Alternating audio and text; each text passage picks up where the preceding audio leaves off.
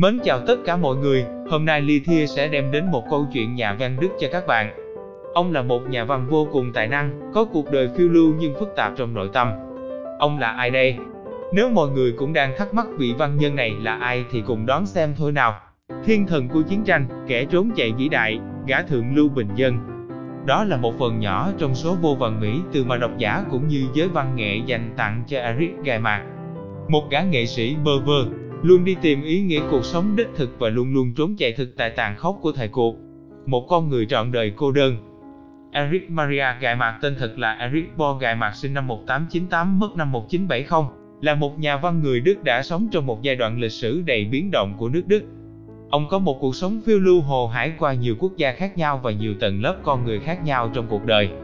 Những tác phẩm của ông là những tiểu thuyết chân thực về thời đại, về những gì ông đã học, đã nghe và nhìn thấy cũng như đã từng cảm nhận qua. Vì vậy mà các ấn phẩm của Erich có sức hút vô cùng to lớn theo thời đại, và nó vẫn hấp dẫn người đọc đến tận bây giờ. Ông sinh ngày 22 tháng 6 năm 1898 tại Osnabrück trong một gia đình lao động phía Tây Bắc nước Đức. Trước khi đến với nghiệp văn chương, ông đã trải qua một khoảng thời gian thăng trầm của tuổi trẻ mình, và phần lớn đều là những giai đoạn không mấy vui vẻ trong thời thanh niên. Khi vừa 18 tuổi, ông đã gia nhập vào quân đội Đức cho Thế chiến thứ nhất tại châu Âu và sớm được điều về mặt trận phía Tây. Cho đến ngày 31 tháng 7 năm 1917, ông bị thương và được điều trị cho đến hết cuộc chiến. Giải ngũ, ông bắt đầu làm nhiều công việc để nuôi sống bản thân, nhưng hầu như không có một công việc nào gọi là ổn định với nhà văn Erich, từ nhân viên thư viện, bỏ báo, làm bia mộ và khá nhất chắc có lẽ là nghề nhà giáo. Năm 16 tuổi, ông đã bắt đầu tập tành sáng tác và cũng có một tác phẩm riêng cho mình vào năm 1920 với cái tên Ngôi nhà trong mơ. Năm 1921, ông làm biên tập cho tạp chí Echo Continental và bắt đầu đổi tên thành Erich Maria Remarque, với Maria là tên lót của người mẹ đã mất và họ Remarque nguyên thủy của dòng họ nhà mình. Kể từ những năm tháng này thì sự nghiệp cầm viết của ông trở nên tươi sáng, vì vào năm 1927, ông viết cuốn tiểu thuyết thứ hai của mình, Nhà ga phía chân trời, và được đăng lên từng kỳ trên tờ báo thể thao trong từng khung hình nơi ông đang cộng tác làm việc. Cuốn tiểu thuyết phía Tây không có gì là nổi tiếng nhất của ông cũng được viết vào thời gian của năm 1927, nhưng mãi đến năm 1929 mới được xuất bản. Sau hai cuốn tiểu thuyết tiếp theo, Đường trở về và Hai người bạn, thì danh tiếng của ông đã bắt đầu nổi như cồn và vượt ra khỏi biên giới của châu Âu. Ông nhanh chóng giàu có và có một thân thế, gia sản vững vàng để trở thành một trong những nhà văn phát đạt nhất thời điểm ấy tại Đức. Cuốn tiểu thuyết kế tiếp của ông, Yêu người đến sau, tác phẩm được phát hành dưới dạng song ngữ Đức Anh, và cuốn Khải Hoàn môn viết năm 1945, đã giúp ông thu về doanh số bán sách lên đến 5 triệu đô la, một số tiền khổng lồ vào thời điểm đó.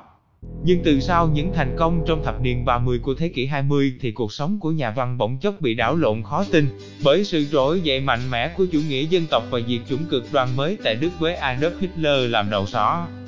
Từ 10 tháng 5 năm 1933, theo sắc lệnh để xóa sổ những hành động chống lại tinh thần Đức, các ấn phẩm của Erich bị đốt công khai tại các đường phố nước Đức. Không chỉ có các tác phẩm của nhà văn, rất nhiều những thành quả sáng tạo của những nhà văn khác, học giả, nghệ sĩ, nhạc sĩ bị đốt sạch sẽ trong những ngày tháng thanh trừng học thuật vô cùng gay gắt tại nước Đức. Sau đó khoảng một thời gian, ông phải bỏ nước Đức mà tị nạn tại Thụy Sĩ vì những cáo buộc vô căn cứ từ phía Đức. Bọn phát xít cáo buộc ông là hậu duệ của nhóm người Pháp gốc Do Thái. Bản thân họ của ông là họ người Do Thái Remarque khi đổi ngược lại thành Khmer là họ người Do Thái, và ông đã từ chối, không nhập ngũ trong đệ nhất thế chiến. Hơn nữa, việc cuốn sách phía Tây không có gì lạ khi xuất bản đã gây một sự tranh cãi lớn trong lòng xã hội Đức. Cộng thêm bộ phim phía Tây không có gì lạ được người Mỹ chuyển thể vào năm 1930 càng làm dấy lên sự hận thù sâu đậm giữa ông và phát xít Đức. Năm 1938, ông bị thu hồi quốc tịch Đức vĩnh viễn và hai vợ chồng ông phải di cư qua Mỹ và nhập tịch vào năm 1947. Sau từng ấy năm sống tại Mỹ Quốc, ông trở về Thụy Sĩ thân thuộc vào năm 1947. Ông sống cho đến cuối đời tại Thụy Sĩ và ở đây, tài năng nghề viết của ông vẫn được duy trì đều đặn như khi ở Đức hay Mỹ. Vào năm 1970, ông ra đi thanh thản tại Locarno, Thụy Sĩ, trong vòng tay người vợ của mình và vĩnh viễn không được thấy đất mẹ Đức ngày đến lúc chết. Giai thoại cuộc đời của nhà văn Erich là một vở bi hài kịch thực tế. Ông là một kiểu người hoàn toàn trái ngược giữa hình mẫu một người đàn ông Đức và một nhà văn Đức cổ điển. Với tính cách của nhà văn, ông dành hết những cảm xúc chân thành dành cho mọi tầng lớp bình dân, nơi mà ông luôn tìm được sự đồng cảm từ họ. Nhưng với hình ảnh một quý ông Đức, ông lại là một người thích tìm đến những thứ xa hoa, tráng lệ của thế giới thượng lưu danh giá. Dù ở châu Âu hay Mỹ Quốc, với riêng đường tình ái, ông đã từng gặp không ít các ngôi sao nổi tiếng tại thời điểm đó, như trong thập niên 30 là với nữ diễn viên người Áo hét Dilama hay cô đạo Mỹ Goddard, Leonardi trước khi họ gặp nhau tại liên hoan phim Venezia năm 1937. Thập niên 40, nàng thơ Mỹ gốc Thụy Điển Greta Garbo đã ngã vào vòng tay của nhà văn. Sau khi tái hợp rồi lại chia tay với người vợ Sambona thì họ lại chính thức ly dị vào năm 1957 để rồi năm 58. Ông kết hôn với nữ diễn viên người Mỹ Paulette Goddard và ở với cô đến cuối cuộc đời. Cuộc đời của ông là một vở bi hài kịch đúng nghĩa. Ông thành anh tại nước Đức và đường hoành trở thành một trong những người nổi tiếng bậc nhất trong thời đó. Vì thế đó đưa ông đến với những cuộc phiêu lưu tình ái, những bữa tiệc, cuộc chơi với giới thượng lưu châu Âu. Chiến tranh và phát xít đã phủ vàng đá ông khỏi mái nhà châu Âu để ông lại có thể tiếp tục những cuộc săn lùng tình yêu.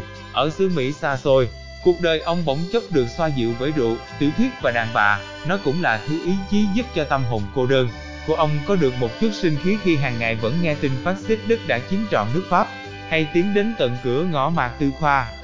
Và rồi ông kết hôn với người mới, nhưng lại sống cô quạnh tại nơi đất lạ quê người và cho đến tận khi nằm xuống, cũng không được trở về để ngắm đất mẹ Đức của những ngày bình yên như lúc xưa. Cuộc đời của ông vốn là một chuyến phiêu lưu, một cốt cách giang hồ lãng tử và những nhân vật trong mỗi cuốn tiểu thuyết dường như được viết nên từ một phần máu thịt của ông. Hầu hết họ đều là những người có nội tâm phức tạp, một cuộc sống không hề yên ổn vì những âu lo lúc nào cũng canh cánh trong lòng. Và cũng như những nhân vật trong truyện, cuộc đời cũng như là sự nghiệp sáng tác của ông là một sự tranh cãi, vì những tác phẩm ấy luôn xuất hiện trong những khoảng thời gian mà xã hội Đức rối loạn, chia rẽ gay gắt. Và rồi thì người đời cũng sẽ mãi nhớ đến Erich Maria Remarque như là một thiên thần của chiến tranh, một nhà văn đại tài, hóa thân từ tầng lớp thượng lưu để cầm lên ngòi bút bênh vực những con người có thân phận vô định giống mình. Nhưng cũng giống như những nhân vật mà ông sáng tạo và bảo vệ ấy, họ không hề có dịp được trở về quê hương, và ông cũng vậy, cho đến lúc ra đi. Mọi người thấy bài nói về nhà văn Erich khai mạc như thế nào? Dù có như thế nào thì mình cũng mong các bạn hài lòng về nó và luôn luôn ủng hộ những tác phẩm được bán tại thị trường sách Việt Nam nha. Hẹn gặp lại mọi người!